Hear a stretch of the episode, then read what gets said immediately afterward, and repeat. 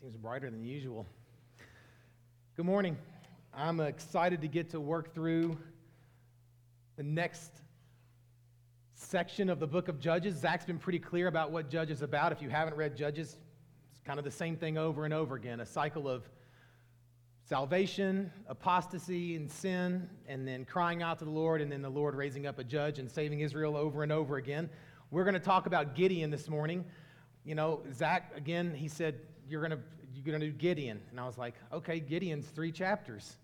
And he said, Well, I don't care what you do from it, but I'm not going to say Gideon when I get up there to preach. So I'm picking up after the story of Gideon, which is fine, but it was a real struggle. If you haven't read the story of Gideon, chapters basically six through eight, um, you ought to read it in its entirety. I, I'm not going to be able to spend the entire time on its entirety, but we're going to focus in on kind of the beginning of it, and then we're going to talk about Gideon's successes and go from there. Now, I want to go ahead and ask you to get your Bibles out if you have them um, on your phone, whatever it is. I want you to follow along with your own Bible. Um, don't trust me, and actually, even more than a typical sermon there's, there's, a, there's a little bit of a test in here that's coming up later on about your ability to read along with me while I read, and that'll make sense in a moment. So, as we talk about Gideon today, I'm going to start right off the bat before we even read and acknowledge this is the big truth that I think we will walk away with today in the totality of the story, even if we spend a little more time in some specific areas. And that's the big truth is this God is glorified in the weakness of his obedient people. God is glorified in the weakness of his obedient people. Now we'll start right in Judges chapter 6, verses 1. We're going to read 1 through 10 to start.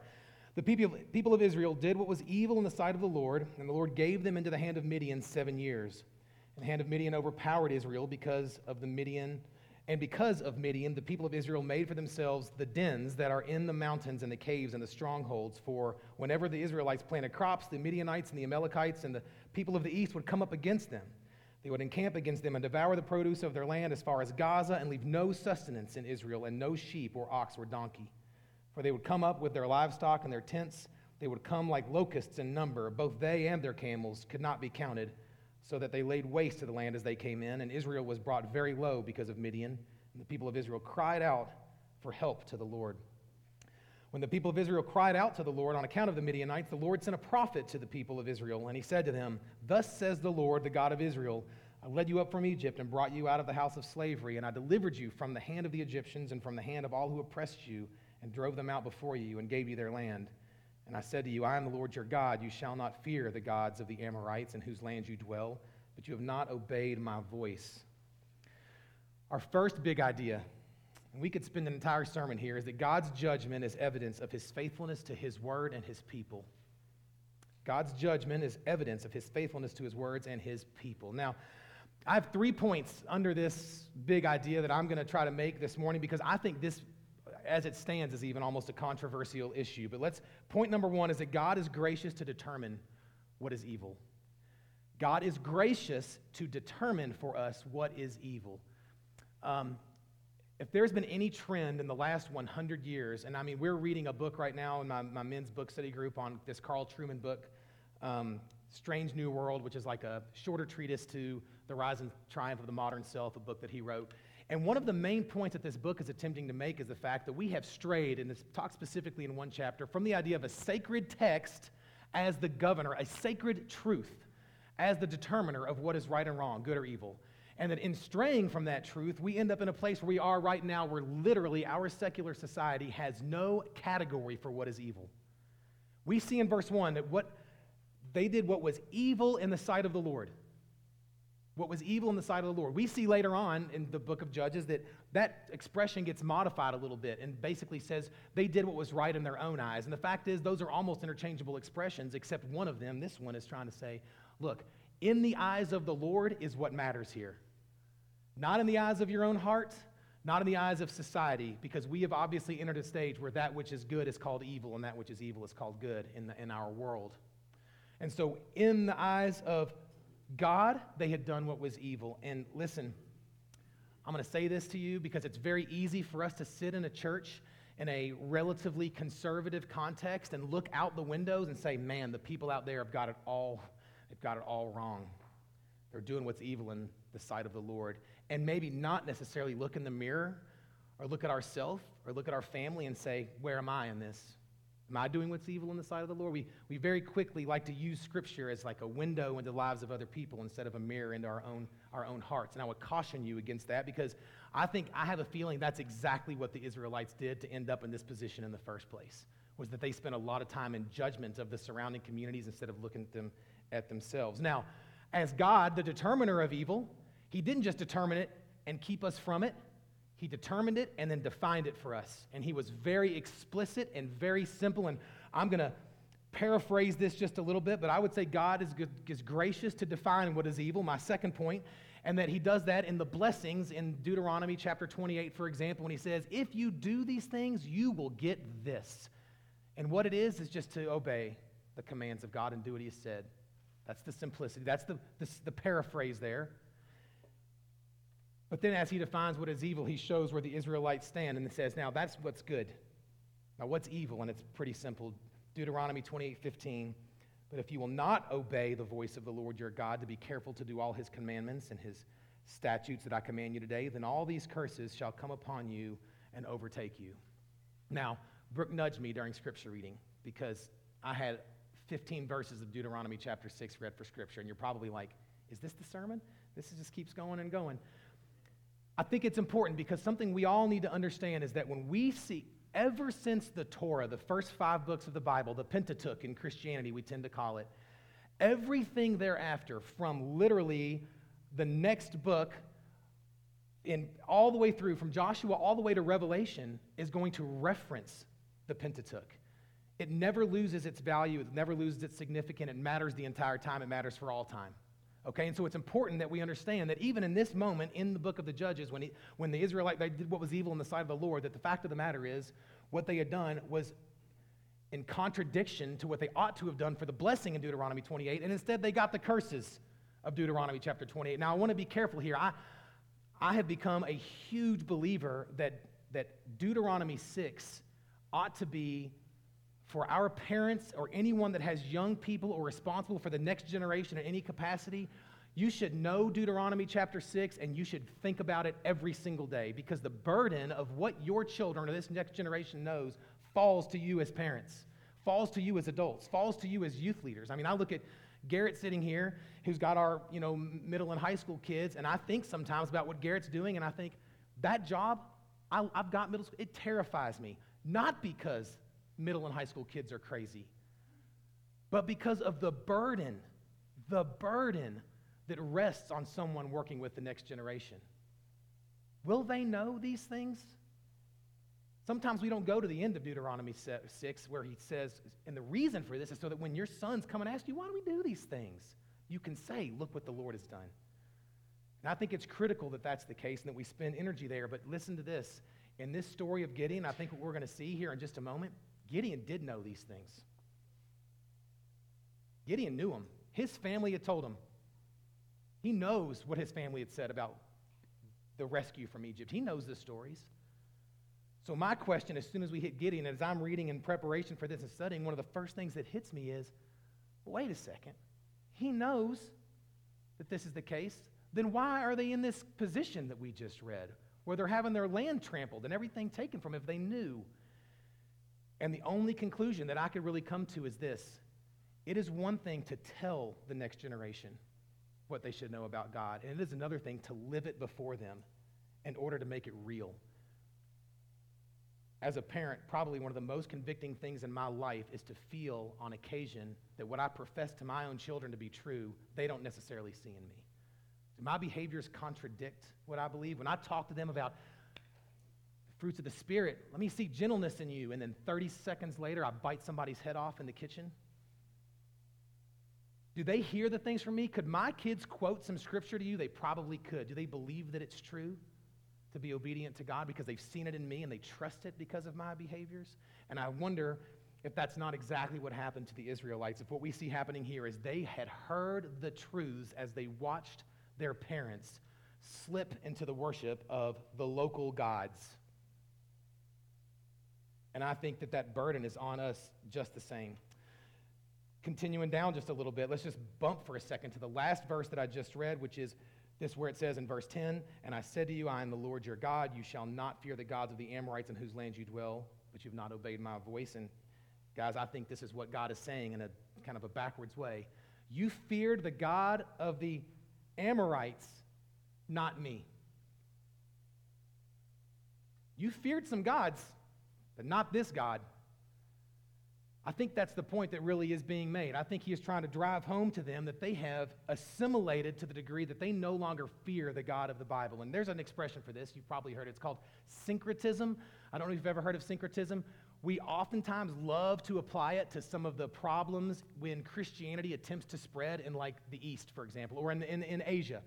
And the reason it's a problem we hear this expression is because what happens a lot of times is that Christianity is taken, for example, to a Hindu or Buddhist community, and the gospel is proclaimed, and the result is that they take Jesus and Christianity and they plug it in and they accord it with their existing religious philosophy. And we call that syncretism. They've got some Christianity with their Hinduism. In fact, I have had conversations with Hindus who will say pretty explicitly, Oh, I believe in your Jesus too. He's great. We love your Jesus. Now, as a Christian, if you walk away from that going, great, that was easy, then that would be an error. Because what's happened is, is they've taken Jesus and made Jesus among the other gods that they worship. And this is called syncretism. And we can, once again, we can look to Asia and say, this is a big problem in the Hindu and Buddhist culture. But do we look in American Fort Collins, Mountain West, and say, how much have we taken the God of this scripture and assimilated and syncretized this God with the gods of the secular age? Do we worship the other things that exist alongside God in the context of our life in Fort Collins, Colorado? And I think this is what we have to wrestle with because I do not I don't believe that the Israelites went in, didn't do their due diligence in dispossessing the land, and then just surrendered to the gods immediately. I do not believe that happened. I think it's irrational.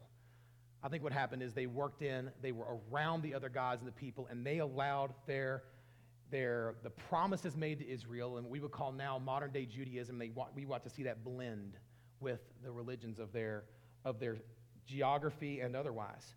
And I think it's important that we recognize that that's the case, and again, that we are, have the propensity towards the same things. It is very, very easy to be a Christian in the United States of America for the most part. It's very easy. I read a great Babylon Bee headline the other day that literally just said, Persecution report Lady's persecuted because no one's asked about her day by day Bible calendar on her desk.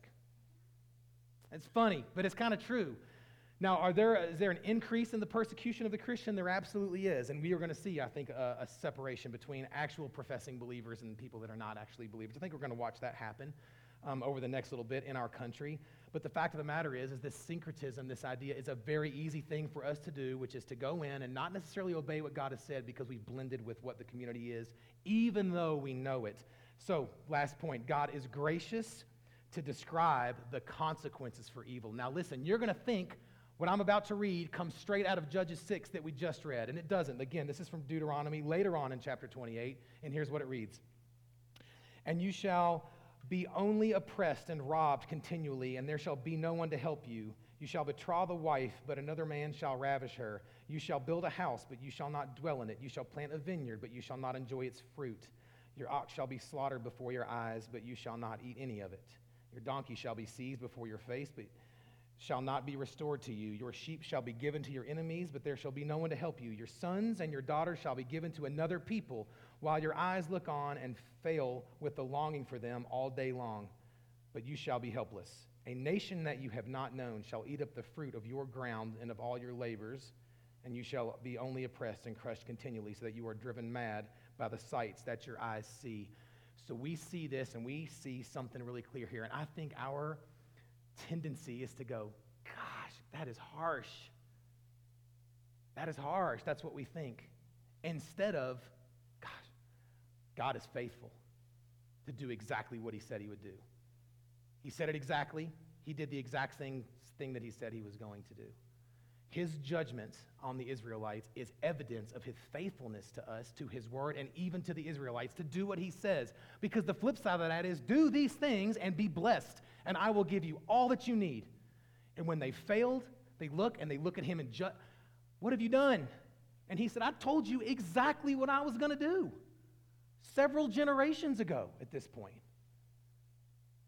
He is gracious to tell us here is the consequence of this beforehand. And we can see it in our daily life every single day. And here's what I, I, I again, I could spend a lot of time here and I'm to, I need to move on. But you could sit here for a while and evaluate your life and see how the Lord has worked in direct accordance with his promises. When you've gone through trial and turmoil, when you've gone through suffering, and you can see how this will accord. But we're going to move on because we need to move on and we only have so much time. But here's what I want you to think I want you to leave that section with this idea God's judgment is evidence of his faithfulness, that you can trust him, that he does what he says. Okay, let's move on. Verse 11. Now the angel of the Lord came and sat under the terebinth at Ophrah, which belonged to Joash the Abiezrite, while his son Gideon was beating out wheat in the winepress to hide it from the Midianites. Make sure you're following along here. And the angels of the Lord appeared to him and said to him, The Lord is with you, O mighty man of valor. And Gideon said to them, The Lord is with us, even after we have abandoned his commands, even after we've turned to our own way, seeking after our own gain, assimilating with the religions of the people we were supposed to dispossess. God is with us, even as we forsake his promises, ignore his counsel, and trample his glory. Incredible. How loving is Yahweh? We are not worthy of such love. Now, if you were following along, you know that's not what Gideon said. That's just what Gideon should have said. That's what he should have said. But Gideon, in his stubbornness, like us, sits cowering in the winepress in fear, looking out at the mountains, looking at the people of Israel in the caves, and says instead, Please, my Lord, if the Lord is with us, why has all this happened to us? And where are all his wonderful deeds that our fathers recounted to us, saying, Did not the Lord bring us up out of Egypt, but now the Lord has forsaken us and given us into the hand of Midian? He looks out and complains. The Lord is with you, O mighty man of valor. Nah. Don't think so. The next big idea is that we ought not make God's provision, mistake God's provision for God Himself. Now, I want to be real careful here because this is an easy place to come and like throw punches, and that's not my intent. I think we ought to look at our circumstances and we ought to ask sometimes, where is God? I think we have a great model for that in Scripture. If you've never read the Psalms, the Psalms are not some great big glory story. The majority of the Psalms are David saying, Come on, God. I think it makes sense. The family that bought mine and Brooke's Farm, the Lang family, when we left Frankfurt, their grandson just died at three months old out of nowhere. They don't know Jesus. And I don't know what they're thinking right now, but I bet you a million dollars they're thinking, Where is God? On the flip side of that, from a Christian perspective, I got to sit with Carl, who we know is going through cancer treatment right now, and got to have one of the most encouraging two and a half hour long conversations of my life as a believer who's sitting there in the midst of suffering, who's spending his time reading theological books to draw nearer to God. There is a difference there. But both, there's an understanding to say, why, God? In either of those instances if we were to say and look at our circumstances and say, based on these circumstances, I am going to judge God's faithfulness to me, if we were to make that error, then what would that say about the apostles who all were martyred? What would it say about John Bunyan, who refused to leave prison because he would not stop preaching the gospel and he was spent the last years of a life away from his family while his kids died off? What would it say about Jim Elliot, who's speared on the beaches of that little village in Quito, Ecuador, without ever getting to share the gospel with the Huaorani tribe after years of preparation? What would it say if they had qualified their circumstances as the indicator of God's love for them? What would it say? And this is exactly what Gideon's doing. Now, where does that come from? And I'm going to argue, and let, let, me, let me not leave out a group here because Courtney Williams said something that struck me when we were doing our, we're doing a study in the second service that's about six Christians everyone should know. And it's basically missionaries that have had a huge impact on the church over the course of centuries. And one of the things she said was, I think it's important that we not forget the people in our own age that can be really encouraging for us when we think about missionaries and work for the gospel. And let me just give a nod to that specifically to say if we judge our circumstances and God's favor based on how we feel about how we're living, then that would speak very lowly of the countless unnamed missionaries in the 1040 window that will die in obscurity and no one will know their name until years after they're dead. And that's a reality right now in 2022. So I think it's important that we don't fall into that trap. Now, I think there's a bigger problem that is being revealed in this passage, if I'm just being really candid. And, I, and maybe it's because it's my own heart as I read it. And maybe this is even on the brink of eisegesis because I look at this and think, wait, is he, what? If he says this sentence, there's got to be some standard that's God's falling short of, It's making him say this. And here is what I, what I fear I fear that, and this is going to be a, a bold statement, and I'll take criticism for it afterwards. I love to argue. I, I think there will be a lot, more than anywhere else in the world, a lot of professing Christians who will be turned away from heaven in this country because they will have treasured the gifts of God more than God Himself. I'm terrified of it in my own life. And I think that's very much a reality that we are facing. And I think, frankly, when Gideon's immediate response is, I heard about these deeds, where are they?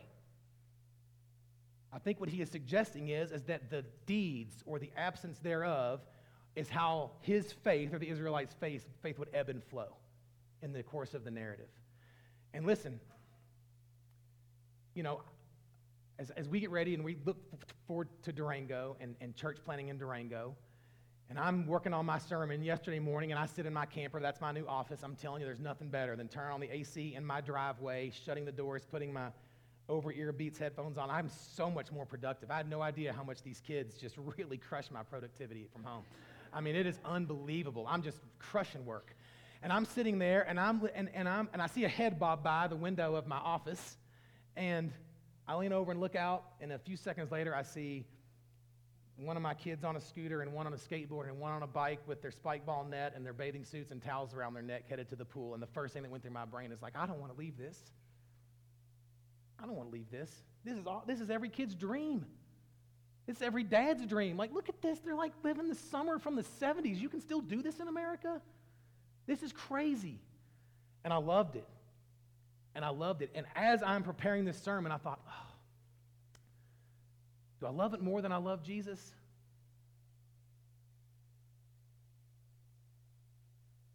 I love Horsetooth Mountain. I love Horsetooth Reservoir. I love the Poudre River. I love our friendships up and down our cul-de-sac. I mean, we know everybody in our cul-de-sac on a first name basis. We have our, our my street's named Ambrosia. We renamed it a few years ago Jambrosia, and it's because all of our neighbors go sit out and play music and party in the cul-de-sac and chat and let our kids run around and go crazy and we burn fires. We block the street off as if we own it. I'm not kidding. And we just take it's our street and we love it. We love our cul-de-sac. And i look around at this and i think to myself shame on me if my affection for god rests on the blessings that he has given me. Shame on me. But i feel it. I feel the propensity towards it I feel the direct connection between looking at my life and what I have that I do not earn and say, these things are love worthy. And I'm guilty, and I think that all of us ought to look to our circumstances and be careful that we're not Jonah. And if you haven't read the book of Jonah, it's not about a whale, it's about a man. And it's an awesome story about a man. And it's some of the most powerful theology in all of the Bible in a matter of a handful of pages. And what I'll tell you is, is this sticks out to me about Jonah. In chapter 4, I won't read the entire thing, but essentially, Jonah goes to sit under a, in a booth under a plant. The Lord makes a plant go up and covers over Jonah. And Jonah is exceedingly glad, it says, until the Lord brings a worm to kill the plant, and Jonah cries. And the Lord says, You do well to be angry about the plant? And Jonah's like, Yep. And he said, That's because you love the plant, not the giver of the plant. The plant that showed up one day and disappeared the next day because I am that powerful. You love that plant. And I think that's our lives as Christians. We love the plants, we love the shade. Does our affection terminate on those things? Or through those things do we love God more and say, What do you want from me, Lord? I would ask you to consider these things in your own life for just a second. What circumstances in your life do you either find as clear evidence of God's favor that you're unwilling to forsake, or that you love them to the degree that they're interfering with your relationship with God? And I think about simple things like security in our work or job, our friends and our relationships. I mean, if I could tell you guys the amount of tears that have been shed when we think about leaving our friends in Fort Collins and our kids' friends, it's, it's heart wrenching to talk about those things. And it brings to a reality what do we love most? And it's a hard thing. It is a hard thing. And here's what I will say all of us, as you look at that and look at your life, what is it for you? Because every one of you has it. If you think, I've got nothing, I'm clean slate, I'm wide open, I'm blank check to God, you're a liar. You're a liar. And I'm telling you to identify those things. And this isn't just an Old Testament concept that I'm trying to draw into your present reality. This, this was in the New Testament as well.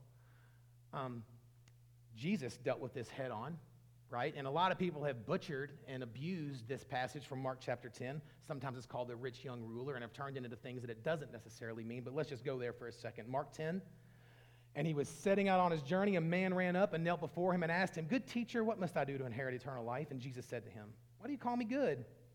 No one is good except God alone. You know the commandments do not murder, do not commit adultery, do not steal, do not bear false witness, do not defraud, honor your father and mother. And he said to him, Teacher, all these I have kept from my youth. Probably a lie. And Jesus, looking at him, loved him and said to him, You lack one thing. Go, sell all that you have and give to the poor, and you'll have treasure in heaven, and come follow me. Disheartened by the saying, he went away sorrowful, for he had great possessions. Now, it's really easy for us to take that and look at the front half of that and say, hey, every Christian, go sell everything you have and give it to the poor and go follow Jesus. But that really isn't the message that this is trying to convey. The message is the end of the conversation. He walked away sad. Jesus wasn't worth it to him. He walked away disheartened. He walked away with all of his possessions. It didn't, it says he had great possessions, but there is a concept that's missing in the fact that he had them. He loved them. He loved them too much to walk away from them. So he walked away disheartened, and he walked away lost.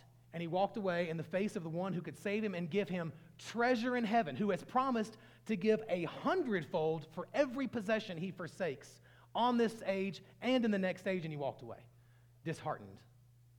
And I'm telling you, that is his plant. His possessions were merely his plant that God had given him and blessed him with, and he had fallen in love with the plant. He had fallen in love with his possessions, and Jesus was no longer worth it and worth what the cost would mean to walk away from those things. And again, I think we all know this, and we all feel it. And as I, let me just tell you, any discomfort you might be feeling right now, I feel at times 10 talking about it to you. I'm always terrified. I'm terrified of these kind of passages. I read David Platt's Radical years ago, and it messed my family up pretty bad, and I had to like recover from that almost. So these kind of things terrify me, but I, shame on me if we don't look at the truthfulness of it and what the Lord's worth. Shame on us if we can sit in a second hour class and learn about Adoniram Judson and what he faced in an attempt to take the gospel to Burma and not feel at least some sense of like, I admire that which is honestly a personal conviction. We ought to feel those things. Now, should everybody get up out of their chair and rush to the airports and head to Burma? By no means. That would be really unwise, and our church would die immediately. That would, that would be bad. But should we be seeking what the Lord desires for us in such a way as to not look around and say, you know, when things get hard, does mean God's absent? Do you not think that we know when we land in Durango, for example, that it's going to be really hard and dark for a season and a real challenge. And we'll probably look around and see the Christians in their caves and be like, gosh, is this the Lord? Is he with us? It'll be a challenge. Moving on, the next verse, verse 14. And the Lord turned to him and said, Go in this might of yours and save Israel from the hand of Midian. Do I not send you? And he said to him, Please, Lord.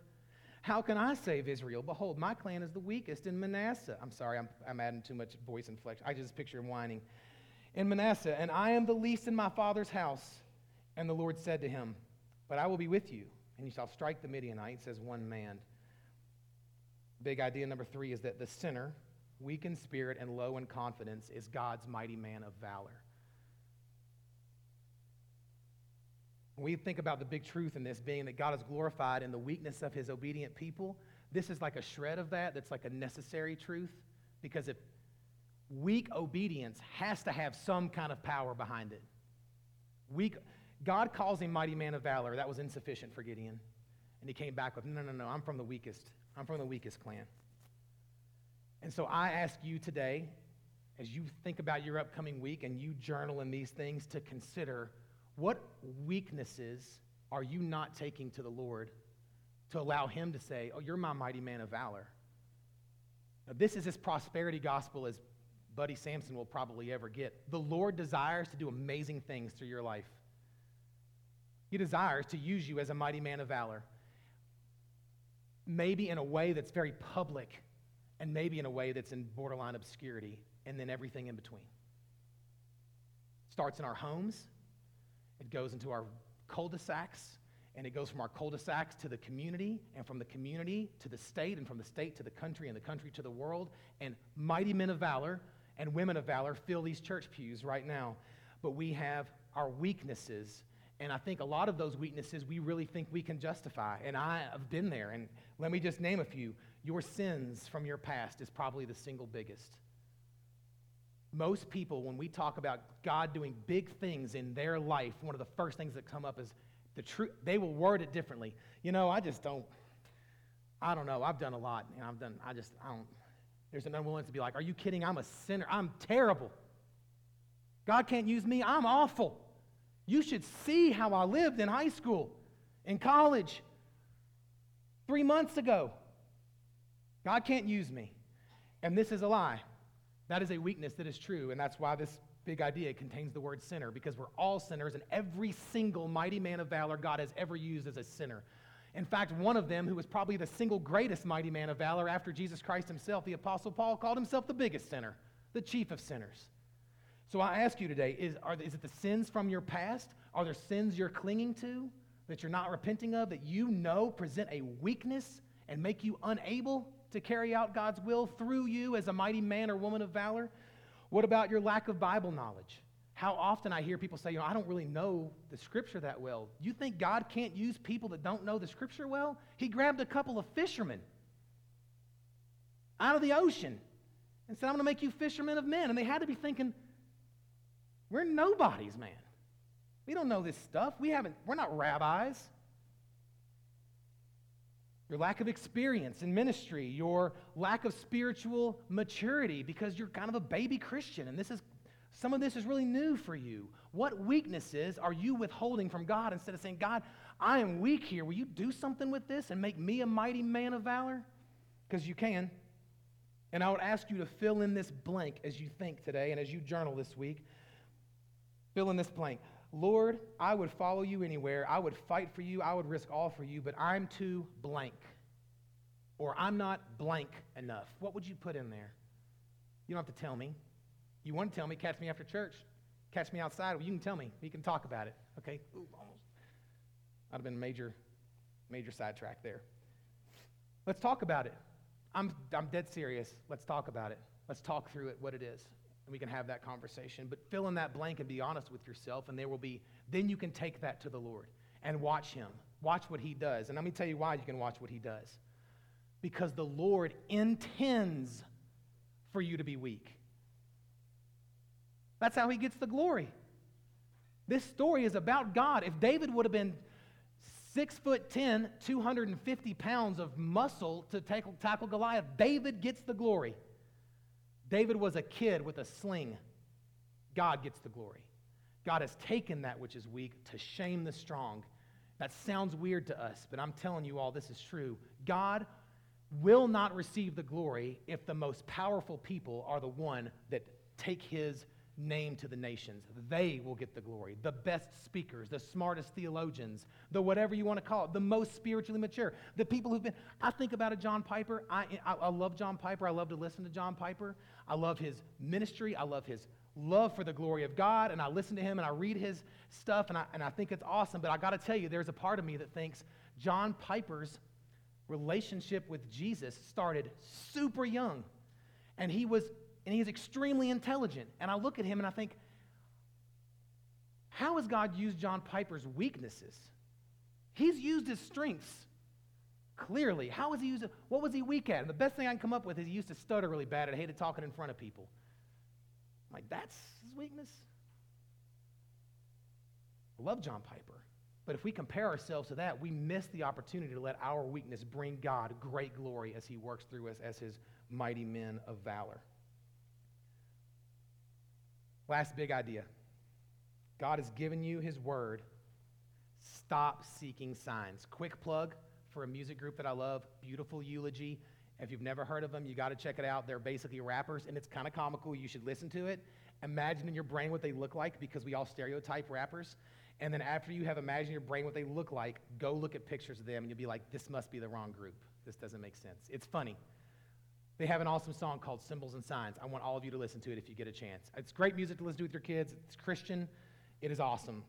But they talk about, in this song, he, they just talk about, they criticize the seeking of signs. And I look at this passage, and let's go ahead and read it in verse 17. So we're moving right along. And he said to him, This is Gideon talking to the angel of the Lord. Now, if I have found favor in your eyes, then show me a sign that it is you who speak with me. So, what's he do? He makes a meal, he puts it on the rock, and God burns it up. And then he goes and tears down the other gods like he said that he would. And there's a part of this that, like, this guy just had an angel of the Lord show up. And then he's like, well, and the angel of the Lord is merely saying, here's what you can do to be obedient to God. And he's like, yeah, prove to me that you're God. So that happens, and God does it. Then we fast forward and we see in verses 36 to 40. So jump down. I just summarize what happens in between. He tears down the Asherah poles and these things, and he does what he's supposed to do. Okay. Then Gideon said to God, If you will save Israel by my hand, okay, he had already just done this. You will save Israel by my hand, as you have said. Behold, I am laying a fleece of wool on the threshing floor. If there is dew on the fleece alone, and it's dry on the ground, then I shall know that you will save Israel by my hand, as you have said. And it was so. When he rose the next morning and squeezed the fleece, he wrung enough dew from the fleece to fill a bowl of water. Then Gideon said to God, Let not your anger burn against me. Let me speak just once more. Please let me test just once more with the fleece. Let it be dry on the fleece only, and all the ground let it be every dew. And God did so that night, and it was dry on the fleece only, and on the, all the ground there was dew. So basically, Gideon says, after what he has witnessed and what he has already done, and God consuming with fire on a rock this meal with an angel of the Lord present, Gideon then says, Make my blanket wet and I'll, I'll do what you said. Is this not exactly what we do? Is this not, do we not say, God, what do you want from me? I'll do it, but first prove it to me that it's really you. And God, ha- He has to be in heaven going, prove it. At your life. What have you done? What do you have that you haven't received? What do you mean? What else do I have to do to prove it to you at this point? You want me to make a blanket wet? You want some special sign? You want some song to come on? You want some special words? You want to have a thought? You want to throw the Bible open and point at it? Oh, it didn't line up with what I was hoping God would say. I went to Lamentations, shoot. This is exactly what we do. It's what Gideon did. And I'll be honest with you, I had to read around this passage because I was confused. Why did God do it? Why did not go, God not just be, no.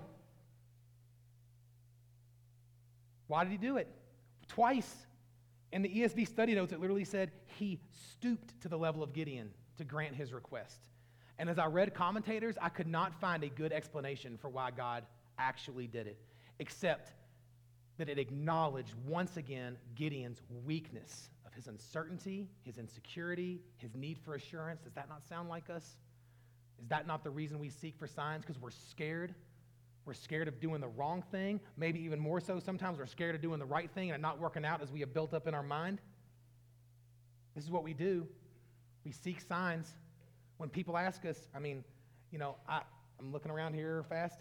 There's a guy in this church um, who I love dearly who, when talking to him about his family and these things, and I, um, you know, we, we get to chatting about adoption. How'd you know you're supposed to adopt? And his answer was, Bible says you should adopt and take care of orphans and widows if you can, and we ought to do that. And let's be clear here, church.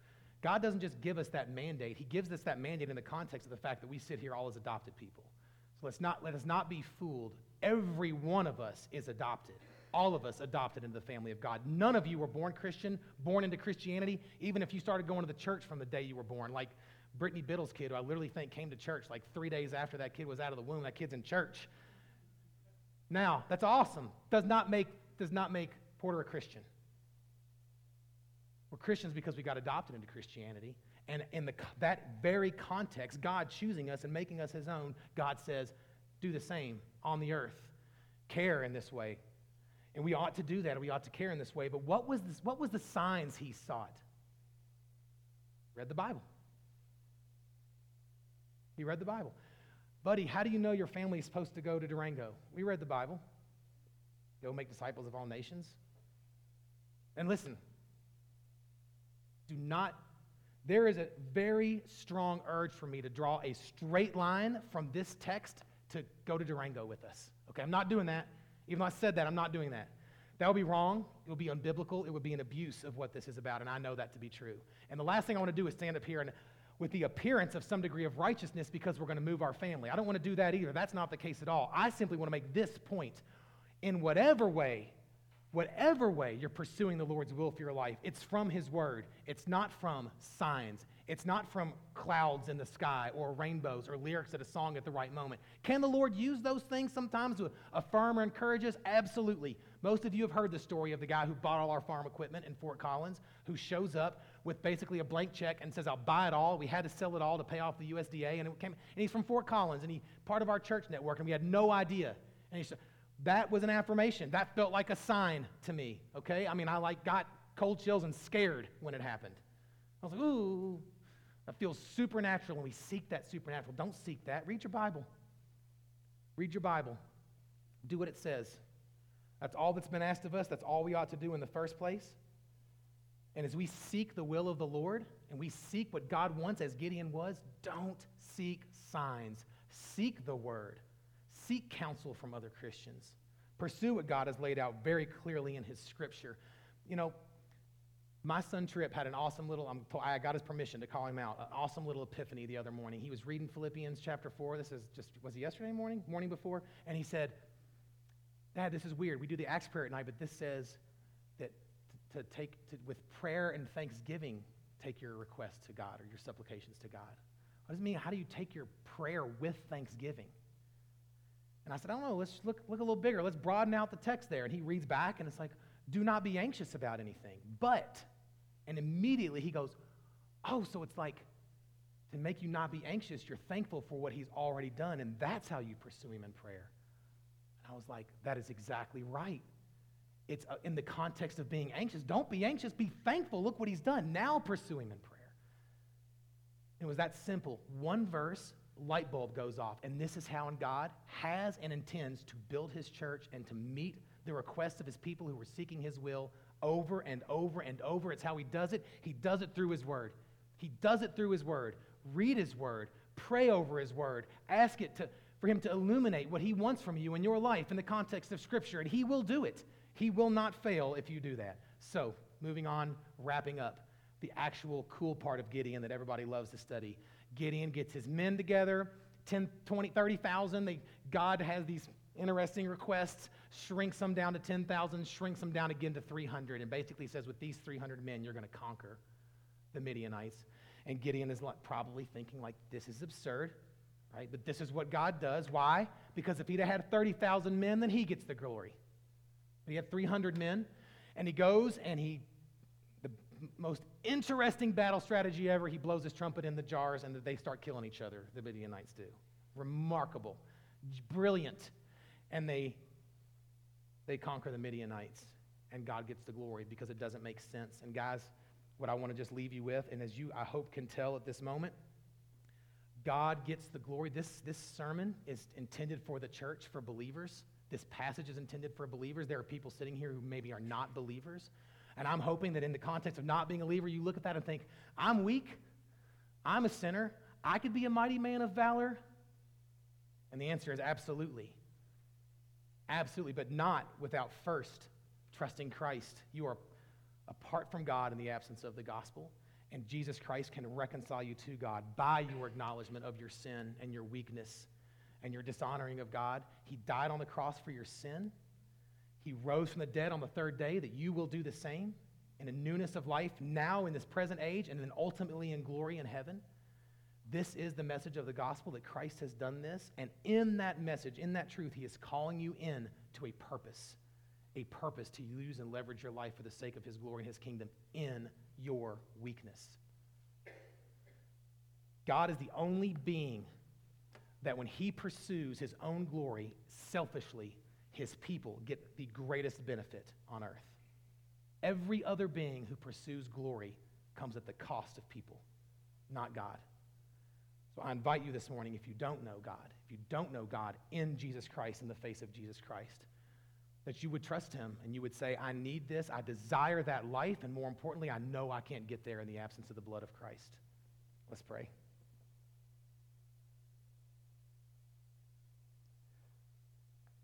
Lord, we are weak and we are sinners. We look in the mirror and we flip flop back and forth from pridefully seeing somebody that's made it in life. We look at our circumstances, our security, our safety, our, the simplicity of our life, our hobbies, our interests, our recreation, fun, our family, our friendships. We see it all, God, and we look at it, and there's a part of us that thinks we've, we've done it, we've earned it, we've built it. God, and then there's the other part where we look and we say we couldn't do anything else because we're sinners, we're weak, we're puny, have too much baggage, don't have enough knowledge, God. We, we come up with the ways as people have for centuries, for millennia at this point. And Lord, I ask that you would, at Overland Church and in your church universally, God, you would free us from that lie and that we would see that you intend in our weakness to bring great glory to yourself as the gospel makes its way to the ends of the earth, Lord. It's a hard season for many of us. We're going through trial, suffering, pain, and God, it's seeking you is sometimes just the most that we can do. And we ask that you would answer, God, and that you would, from the beginning, reveal to us your promises in Romans 5, that you will, we should rejoice in our suffering because it's producing perseverance and character in us, God. Um, because we know that at the end of the day, it will be a testimony to your goodness. Lord, we love you. We thank you for Jesus. In his name, amen.